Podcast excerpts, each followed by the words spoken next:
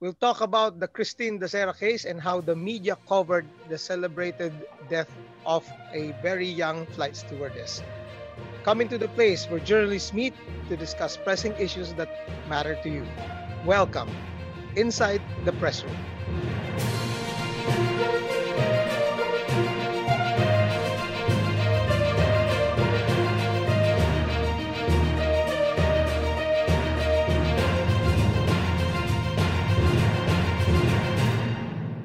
Hello, dear friends. Thank you for joining us inside the press room. I am your host, the Regents editor of Press1.ph, Romel Lopez, joined here inside the press room by our editors.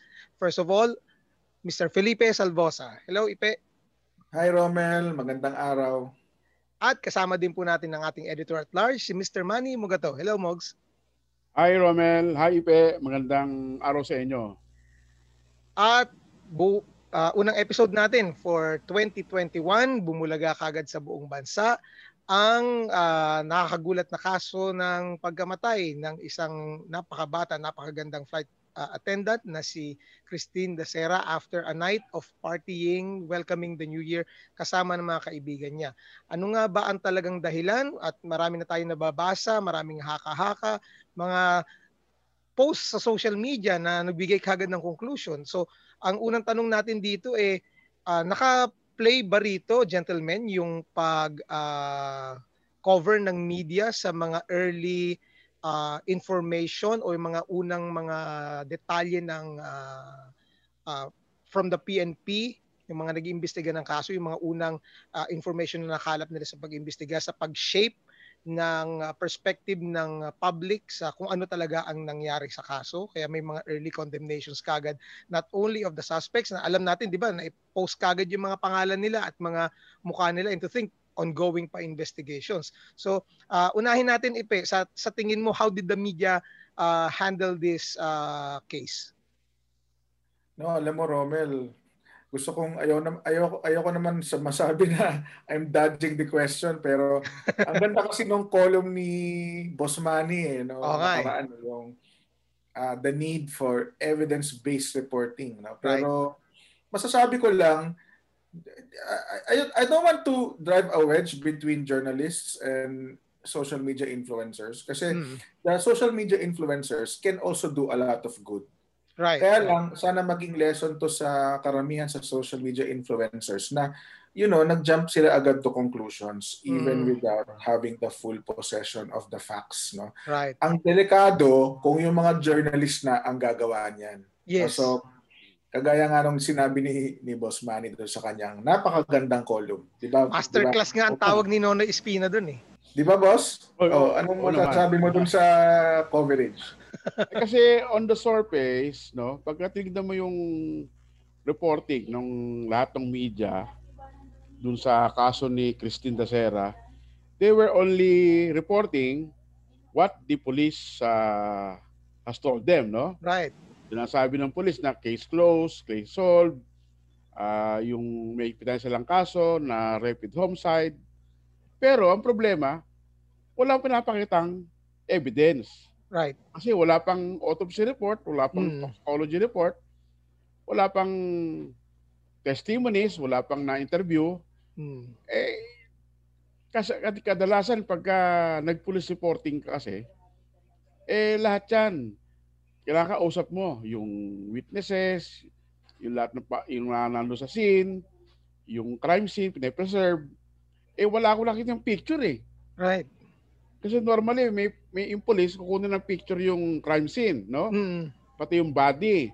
Mm. Ano yung itsura niya nung nakita siya, no? Eh anyway, wala na yun kasi yung body tinakbo sa hospital at na declared na dead on arrival. Pero yung yung scene itself eh malaki ano na malaking malaking mabigay na clue noon sa pag-solve ng kaso. Kasi sinasabi nga nung mga kasama niya na sumusuka itong babae. So, mm-hmm. malamang may suka doon sa sa loob ng kwarto. Mm-hmm. No? So, hindi ko alam kung dilinis yun. Mm-hmm. Kasi alam ko yung crime scene dapat pine-preserve. Mm-hmm. No? So, yun eh isang malaking malaking ano uh, kabalaghan kung ano nangyari. Unang-una, bakit na imbalsa mo Yan, Bago- isa pa yun. Bago inautopsy? Eh, Magandang tanong yan. Di ba? Maling-mali. So, ay, yung mga reporter, eh, dapat nagtanong sila ng maigi sa pulisya, anong basis nyo, bakit yun ang sabi na, Right. assault na, number two, bakit kayo nag-file ng rapid uh, homicide, ano yung mga ebidensya? Mm. Hindi naman tayo hindi naman ano ah, crime investigators or criminologists ang mga journalists eh. Pero those are right questions lalo na kung ikaw ay nasa may police beat at sanay ka sa mga ganyang kla- klase ng ah, proseso ng pag-iimbestiga ng isang kaso, Manny, di ba? Alam mo, nung kami, no, nags- nagsimula kami sa police reporting, no, mga 1980s, halos, la- halos lahat ng mga reporter, nung panahon namin, yung mga Jurassic, eh, du- dumadaan sa ano, police reporting. Mm. Kasi bakit? Kasi sa police reporting, wala ka inaasahang spokesman. Ah, right. Wala Yung- spokesman ng panahon yung- namin eh. Yung police investigator, ah, the, the police assigned investigating the case talaga yung kagad makakausap mo eh, di ba? O tsaka yung mga witnesses, yung nakakita anong ano, Oo. nangyari, yun ang ini-interview mo. Mm. Pati yung observation mo sa, sa nangyaring krimen, ano nakita mo sa lugar, sa paligid-ligid, no? Ano yung itsura ng katawan, no? So lahat yan sinusulat mo. Para ka na rin, para ka na ring investigador, di ba? Mm. So all sides sa tatanong mo. Eh nung unang panahon, ah pag may namatay, no, ah, dead on the spot, ah, dead on ah, on arrival, Mm. ang system niya may tumatawag sa police, Oo. sa homicide section. Yung police, eh bago pumunta ron sa crime scene, no, eh tumatawag sa funeraria. Mm. Kasi yun ang kanilang service eh. Mm. Yun Baka yung walang- just in case na no matapos ng investigation yun yung kukuha sa katawan. O, tapos wala silang morgue, yung police. Mm, tama. So doon doon ino-autopsy yan sa loob ng funeraria na sa panahong ito eh hindi dapat. Oo. Oo, Kasi, kasi, dapat may sari-sarili ng crime lab eh, ang kada Oo, police ah, office. crime lab na. Oo. So nung Mm. panahon namin, kasama namin yung police, mapupunta sa crime scene at mag-iimbestiga. Ang mali lang nung unang panahon, eh sumasaw-saw kami doon sa crime scene. Umiikot kayo mismo sa crime scene. Bumikit kami sa crime scene. Tapos, yung body, minsan, tinutusok-tusok pa namin kung ano, kung saan yung tama ng bala, saksak. Tinutusok, mali yun, di ba? O kasi Oo, ano, iba pa yung contaminate. proseso noon eh, no? Oo, Ng- na-contaminate. ng, Pero at least- crime investigation eh. At least na, na nandun ka, nakita mo, ah, paano yung ano. So, Pero ito man sa kaso ni Dacera, um, kumbaga after the fact na kasi I don't think may reporter na nakarating sa hotel. Wala eh. naman. wala, wala. Kasi, Ang nangyari kasi nito, eh, pandemic, tapos yung mga reporter, kumbaga, nakasahod sila doon sa sasabihin ng Chief of Police ng Makati. Right. Mm. I think doon, doon, doon medyo nagkulang kasi wala silang ibang kinote kundi yung Chief of Police ng Makati. Which na note natin sa past episodes natin dito sa press room oh, na yung limitations ng trabaho ng journalist ngayon na umaasa na lang kung sa kung anong information ang ibabato sa kanila ng agency na kino-cover nila. And in this case, yung Makati C- uh, City Police Office, yun na lang nagsabi na may nangyari. At 'di ba, alam naman natin it came nag-trickle down lang yung mga information na pinapadala ng uh, PNP eh, until nabulaga na lang tayo, yung mismong NCRPO chief at ang PNP chief eh nagkakaiba ang statement. Pero yes, oh. Manny, meron akong ano sa meron akong observation na gustong i you know, ipa ipa-confirm sa Kasi ang nangyayari ngayon, karami ah, in most ah, news coverages, kumbaga parang yung mga journalists nagiging I hate to use this word pero nagiging parrot. Yun, So kumbaga kung anong sabihin, yun ang yun ang isusulat na storya. correct, correct. Pero hindi ba pag journalist ka dapat automatic yun na dapat ang mindset mo skeptical agad. Hindi naman sinasabi nating cynical. Pero dapat kumbaga skeptical. Ibig sabihin, you do not take one source's word for it, hook, line, and sinker. Right. Kumbaga dapat dapat ah challenge kumbaga yung narrative na gustong ipasok ng Chief of Police na Makati, hindi ba? Manny? Tama yun kasi ah kunin mo kung sa- saan nagagaling, no? Tsaka you, you give context doon sa storya. No, wala, ah, dito walang context eh. Sinabi lang ng pulis na ah, may posibleng rape. Eh pero yung lumalabas na ah, autopsy report na initial, eh hindi rape, di ba? Ang natural causes. Eh, Oo nga eh, ini-insist ni Sinas, meron daw siyang information na meron daw evidence na rape, pero hindi niya naman pinapresent yung medical report. Hindi nga kasi si Sinas speculation. 'Di ba? Ay anong pinanghahawakan niyang basihan para sabihin 'yon? Wala Right. actually. Wala eh. Kasi yung yung autopsy report will show you ah, ano talaga nangyari. Eh, yung sinasabi nga ng mga pathologist na yung patay ay nagsasalita doon sa autopsy report, no? Kung ano nangyari sa kanya. Right. Tsaka kung kung na-rape 'yon, eh makita ron sa sa medical examination, sa external at sa internal na merong laceration doon sa kanyang ah, private organ na mm medyo fresh, no? mm Pero ang lumalabas, healed. Healed eh. Mm-mm. Healed. So, ibig sabihin, tapos na. So, Mhm. hindi pwedeng nangyari lang nung bago siya namatay. Mm-mm. Manny, ito pa. Mis, maski yung ano yung mga interviews na binibigay noong mga kasama ni Christine Dacera doon sa room 2209. I think maski yun dapat i-challenge, hindi ba?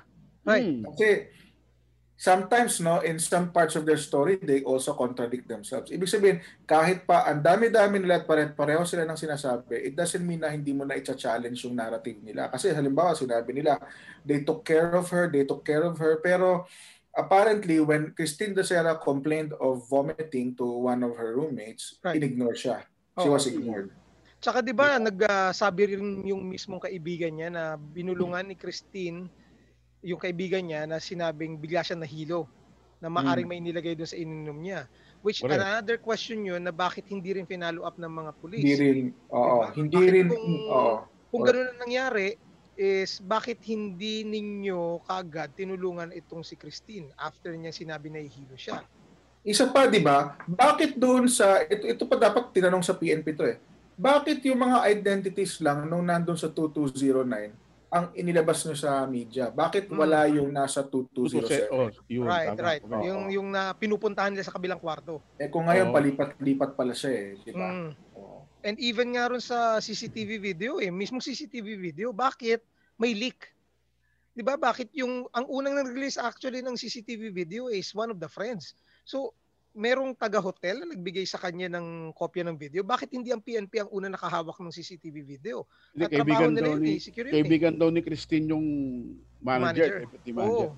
Kaya 'di ba, eh, ah, isang issue rin yan kaya na, pumasok na rin ang Department of Tourism sa investigasyon eh. Hmm.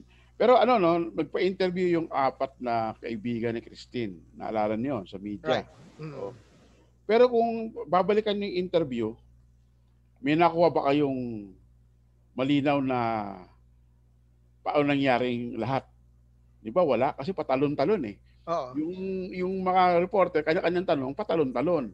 Oo. Dapat nun, ang tanong eh, can you recreate what Dapat, happened? dapat yung unang Kaya tanong eh. dumating kayo hanggang matap makita niyo yung body. Right, right. Yung timeline wala, walang complete story, patalon-talon. Iba-iba yung tanong, iba-iba yung sagot, kaya ang gulo. Oo.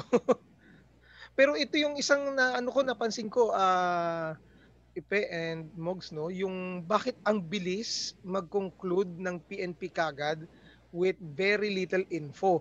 At tama yung sinabi mo Ipe eh, ah, hindi challenge ng mga karam- karamihan sa mga media yung narrative na pinalabas kagad kasi nagtatalo-talo ang NCRPO chief and even the ah, medical legal exam nakita nyo And then later on, malaman natin yung mismong medical legal ng PNP did not tell the public and even uh, the media na yung uh, cadaver pala was already embalmed, na imbalsa mo na before he conducted the medical legal examination. So, parang ano eh, uh, hindi lang yung finding a needle in the haystack eh, parang pachi-pachi yung ano eh, on installment binibigay yung pieces of the puzzle na hawak naman pala nila ah, ano na, kumpleto na. So, kaya magugulat ka na, ha? Inimbalsa mo na bago ah, in-examine?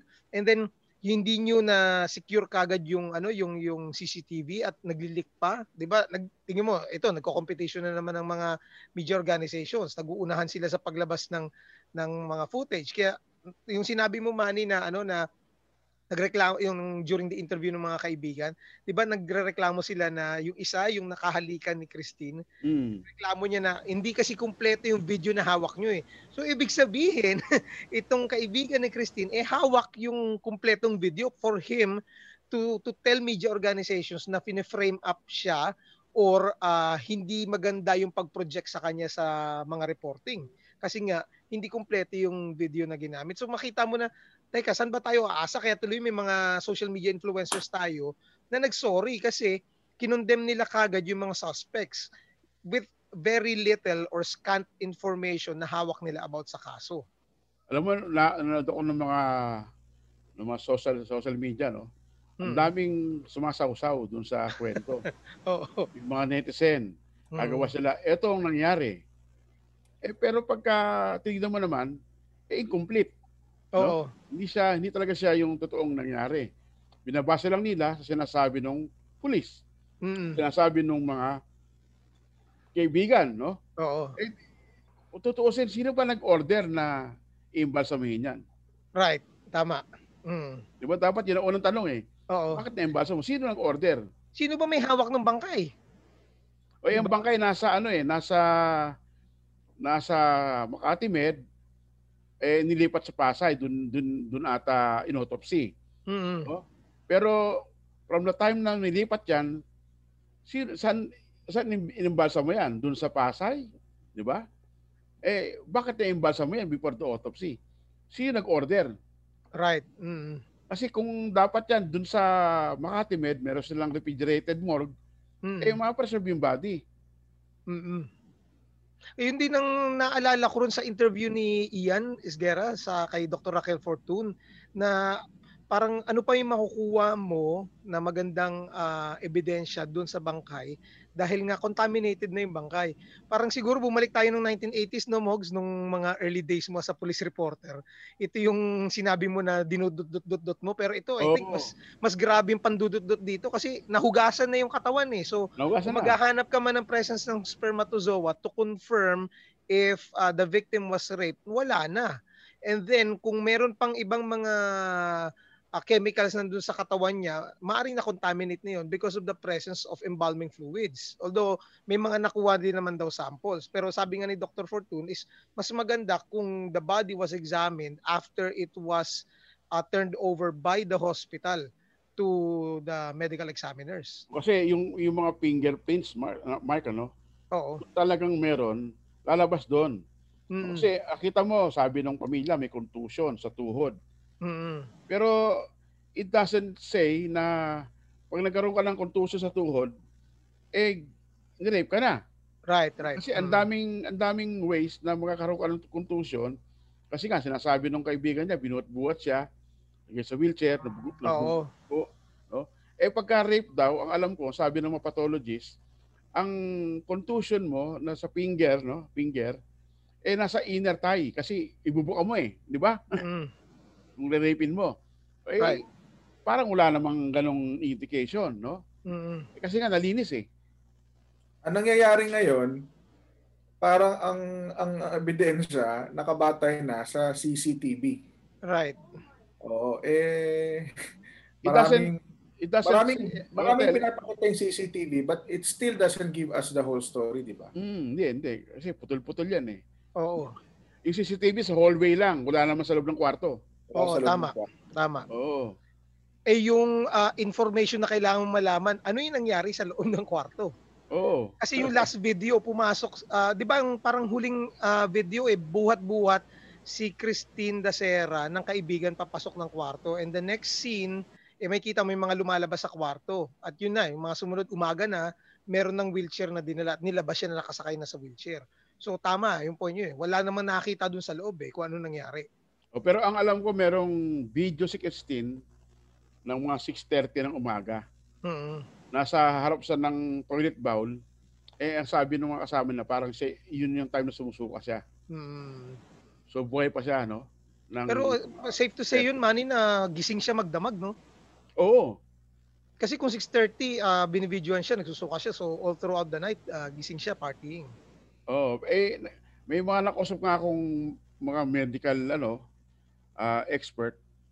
Sa, tatanong ko yung yung uh, aneurysm nga sa sa Aorta. aorta, no? Mm-hmm. Ang sabi nila eh napakasakit daw niyan. Oo, kasi mag, uh, mat matibay yung aorta, eh. hindi basta-basta puputok eh. Ibig sabihin, bago siya namatay, sumakit yung dibdib niya ng Mm. matindi. Kaya siya nagsusuka siguro, no? Mm. At ah, yung daw yung daw condition na yan eh it develops over time na walang symptom. Mm. Basta kung sumakit, dapat madala ka na sa ospital. Mm. Pero ang mga may mga nabasa din ako ng opinion ng mga cardiologist na hindi common daw ito sa isang ah, 20 plus years old na tao yung ganitong condition. Pero wala kasi tayong medical records ni Christine. Isa pa 'yon. Maaring nag-aggravate din no, Manny dahil sa Oo. pag-take niya ng ano ng alcohol. Pero lahat speculation eh no. Oh, hindi lang yun kasi hindi mo alam yung kanyang complete medical history. Doon Right. sa family nila merong May history. may history ng Mm. heart condition, no? Mm. Siya ba nagkaroon ng ng heart condition nung bata pa siya? Oo. Eh, wala tayong complete medical history kaya ano eh, puro tayo hula. mm Pero 'di ba ipa hindi rin nakakatulong yung statement ng ah, pulis na ang ang bading na nalasing ay nagiging lalaki. Nag-speculate nga eh. Speculation nga yun eh. Kaso, yung speculations nila, ginagawang storya. Kasi, you know, kahit speculations yan, na nakaka-attract yan ng mga views eh. Oo. No? Kasi people will consume any news item Mhm. that they could. Kasi this story is drawing a lot of attention from from ano from readers no Mm. they're really hungry for kaya tinan mo maski yung mga yung mga Facebook accounts na nagre-repost lang ng content eh ang dami nilang mga video clips na mga ano tapos kanya-kanya silang interpretation yung mga in- yung mga influencers nag nagpo-propound din sila ng kanila kani-kanilang mga theory Right. di ba Oo, kanya- kanya-kanyang spekulasyon, di ba? Oo. Ito yung hirap ngayon sa mundo natin, hindi kagaya nung before the age of the internet and social media. Ang source of information natin is TV and radio and newspaper. So before na i-publish yan or before na broadcast ang any information na nakukuha ng mga reporters sa field, eh dumadaan sa matinding pagsasala. Eh ngayon kasi nag-uunahan tayo na mag-share eh. Ah, yan pa isa part isa pang problem natin no, yung gotcha journalism. So storya na kagad yun dahil may sinabi kang hindi maganda, ah, okay naman kasi pagpipiestahan to eh. At for sure, maraming magkiklik nito at makakakuha tayo ng maraming engagement. Saka ano, nagsabi pulis eh. Oo eh. Oo, di ba? Madali kasi sabi, madaling sabi na eh yun ang sinabi ng pulis eh Oo, Oo. tama. Um, I think uh, hindi ko naman sa pinupulaan yung mga ibang reporters kasi syempre tatraba, nagtatrabaho lang eh. Hmm. Nagtatrabaho lang. Tama. Eh. Also, I think we have to get past that uh, taking the line of least resistance kasi sa ganyang klasing ano um, approach to journalism ano tayo na, na we're taking being taken over by non-journalists by influencers no who command Right. more influence but they you know they tend to sow more confusion eh Hmm. tayo we're supposed to set ourselves apart from them by giving readers our viewers clarity Hmm. kaso sa kaso ng Christine Dacera we are you know we are joining the confusion rather than providing more clarity to the readers and viewers di ba Yeah. Ayun nga yung sinabi ni Manny sa column niya eh, na journalists have a most challenging job because uh, to report truthfully, I'm reading from the uh, column mismo ah, to report truthfully and partially based on facts and not on speculation, gossip, and rumors swirling around. Ah, magandang mag ano tayo, mag mag ah, pivot tayo doon sa ah, reputasyon ng PNP, no? Oo. Bo- Boss Manny, 'di ba? Ano sa tingin mo? Parang PNP tried to ano, to uh, I would say I would not- I would use the term use. They tried to to capitalize on this uh, incident to try to at least shore up yung Image. uh, image ng PNP. Kaso Oo. it seems to be backfiring. Oo, nag-boomerang eh. Oo, pero hindi ko alam hindi ko lang alam yung bakit sinasabi nung hepe ng Makati Police na case solved na na rapid homicide nang wala pa siyang pinahawakang matibay na patayan, no? Mm, Tama. mm, Bilit alam 'yon. Oo. mm, mm. Anong May criteria nila for saying case closed? Eh di ba, di ba nagtapos naglabas sila ng criteria Oo. oh, for case closed. Kaso, yung in, sa interpretation nila, na-meet nila yung criteria. But if you look at the totality, actually Right. hindi pa. Hindi Oo, pa. eh, kasi wala They nga rin, hindi pa unresolved complete investigation eh. There are still unresolved questions. No? Mm-mm. Daming loose ends. Daming loose ends. Oh. Mm. And one of them, one of the big loose ends would be the people in 2207 whose identities were not revealed. If you're going to advise mga young police beat re- reporters covering this, ano sa tingin niyo yung una nilang kailangan ma-resolve Kung ganyan eh, mismong yung source nila ng information like itong mga police eh, nagbibigay ng mga uh, ano lang, ng kanilang opinion actually sa kaso. Alam mo, yun ang- kay Boss Manny yan. Alam mo yun ang pinakaunang-unang dapat na bantayan natin at iwasan yung yung court natin yung police based sa opinion nila. Hmm. Dapat laging may basehan, no? Dapat logical. Hmm. Kasi dito sa kwento ni Christine, eh illogical yung nangyayari, Right. di ba? Hindi mo nakikita yung yung punot dulo. Parang malabo yung kwento, di ba? Hmm. Ang follow-up question ba dyan dapat mani sa police eh? Kunya sinabi niyo na yan, dapat sabihin ng batang reporter, Sir, meron na ba kayong hawak na papel to, to back up yung sinabi niyo? Correct. Oo. Tsaka ano ebidensya nyo? Hmm. Yung ba eh matibay na pangahawakan sa korte? Mm. And, and ito nga na yung napansin ko, no? Tama, no? Ipe, sabi mo na walang nag-challenge kay General Sinas or kung may nag-challenge man sa sinabi ni General Sinas, talagang he was really adamant na hindi, meron kaming hawak. Pero ayaw niya i-reveal. Well, ako naman na nag-cover din nag-cover naman ako ng ng krame no pero ah siguro kung mabibigay ako ng advice as a as a desk man no. So importante yung ano eh, importante talaga yung multiple sources, di Mm. ba? Hindi pwedeng isa lang yung kino-quote mo kasi dapat ano ah, mag-interview ka ng iba. Kaba kung as, as a journalist, yung editor, as a journalist, di ba, you strive to put value added to your story. No? Mm. Kasi yung press conference ng Chief of Police, press conference ni Sinas, istorya ng lahat yan eh. Right, oh. So, what will set you apart from the others? Mm, Dapat, dagdagan mo yung legwork mo, dagdagan mo yung interview. Tama. Oo. Hindi pwedeng kung ano lang sinabi ni Sinas, yun na. Right, right. Ano Yun pinag-iba mo sa iba? Advice ko nga rin sa mga ano eh, news writing students ko eh, kung magre-rely lang kayo sa handout na press release or sa press conference, bakit ka pa nagsulat? Kasi pwede naman naming basahin yung press release na Totoo. yan or panoorin yung press conference na yan. Totoo. Yan ang sinasabi ng mga desman dati sa amin nung kami mga reporter. Eh kung i-rewrite mo lang yung press release, wag ka na wag ka na mag-resign ka na. Sasabihan ka na. Tama, Patuloy mo na lang yung press release dito, kami nang gagawa. tama. Kaya natin gawin yan dito. Walang value added. Correct. Oh, walang value added. Eh Oh. hindi naman sa sinasabi natin na ganyan ta- ganyan lahat ng reporter kasi nagdaan din naman tayo diyan. Pero Right. ibig Mm. sabihin, iba na yung panahon ngayon, maraming fake news, maraming influencers na compete for attention, for views, for likes, for clicks. How do we set ourselves apart from them? Mhm. no and that is by you know by uh, doing doing a better job than them no and uh, striving for clarity instead of confusion yun lang Right. naman Meron pang isang issue, no? Sinasabi ng Makati Police Chief na bakit daw nakakuha ng kopya yung mga reporter nung nung medical legal. Eh, confidential daw yun. eh, Di ba public document yan? public document yun. Tsaka, nakuha yun sa Fiscal's office. right. Mm. Di ba? Tsaka isa pa, yung sinasabi ni Sinas na he will hunt down the the people who were with Christine and gave them 72 hours. Eh, anong basehan niya? Wala namang warrant of arrest. Oh, lumipas na rin yung 72 hours niya eh. So, anong Oo. nagmukhang ano tuloy siya? Mukha Diba? siyang, ano, loko-loko, di ba? Country Kasi- stop cup siya nagbigay ng warning tapos wala rin, hindi siya pinansin. Oo, kasi nasa nasa piskalya na nga eh. So, the prosecutor's office already has jurisdiction over them. Right, right, tama. Mm. Ang preliminary Pero- investigation nandoon eh.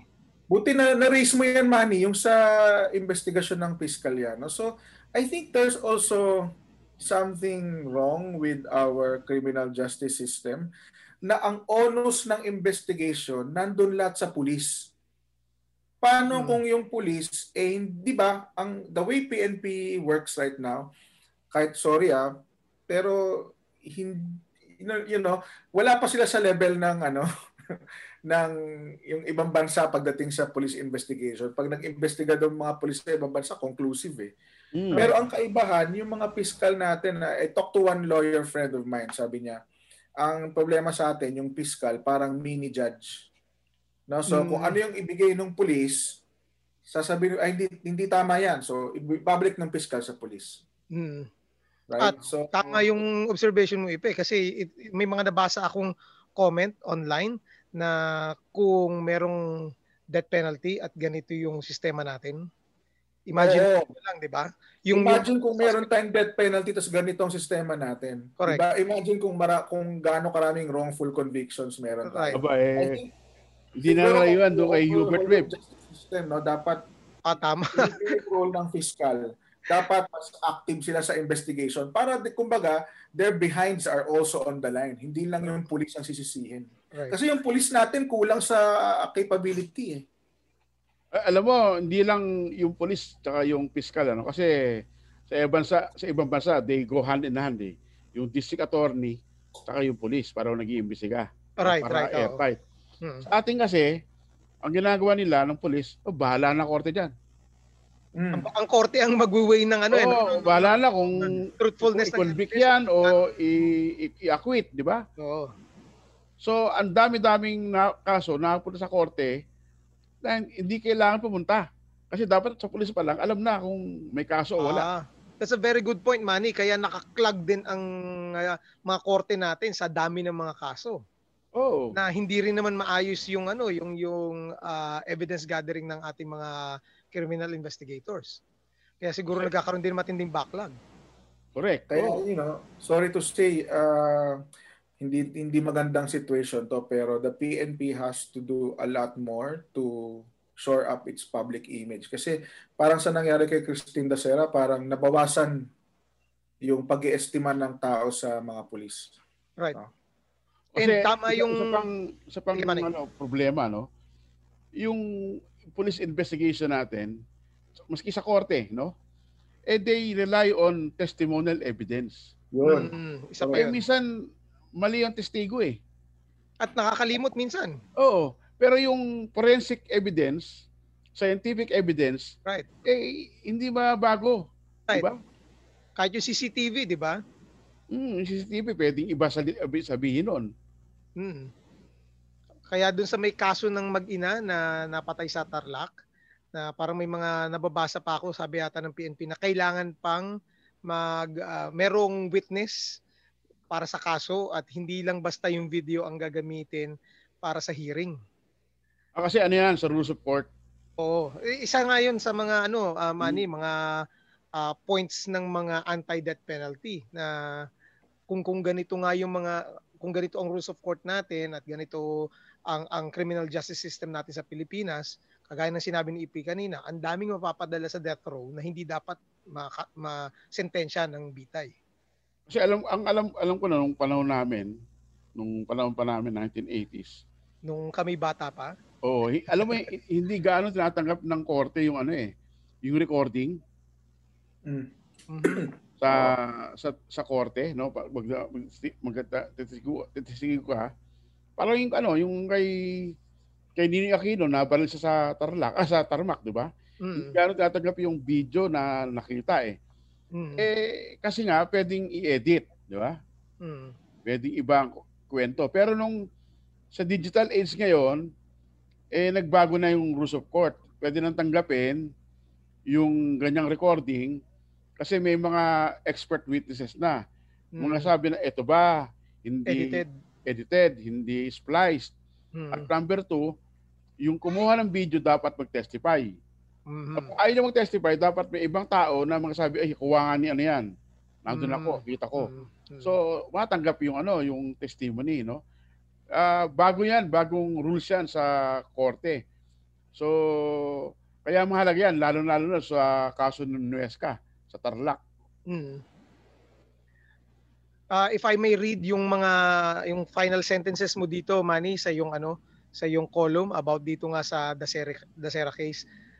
Uh, let me quote this. Uh, they should not ride, meaning uh, journalists, should not ride in the current of what is popular, but rather put on the brakes to report the cold, hard, unpleasant, and boring facts of the case. That is how journalism works. Kasi ultimately, uh, all victims of crimes like Christine Dasera deserves justice if there was indeed foul play sa nangyari sa kanya. But uh, be it uh, lalo na journalist man tayo or or crime investigators or even mga social media influencers na kaya nga tinawag silang influencers kasi what they put out there really influences the way people think and act. Uh, let's stick to the facts kagaya ng sinabi mo Manny. Let's stick to the facts and evidence and let the professionals investigate her untimely death. And with that, maraming salamat again sa aking mga kasama dito sa loob ng press room.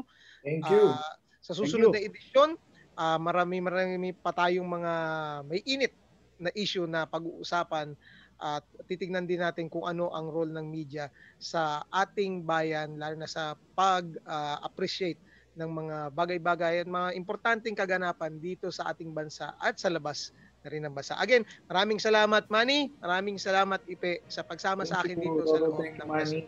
Thank you. Thank you. And dear friends, maraming salamat sa pagsubaybay sa an- another edition ng The Press Room. Hanggang sa muli, ako po si Romel Lopez. Ingat po tayong lahat. God bless.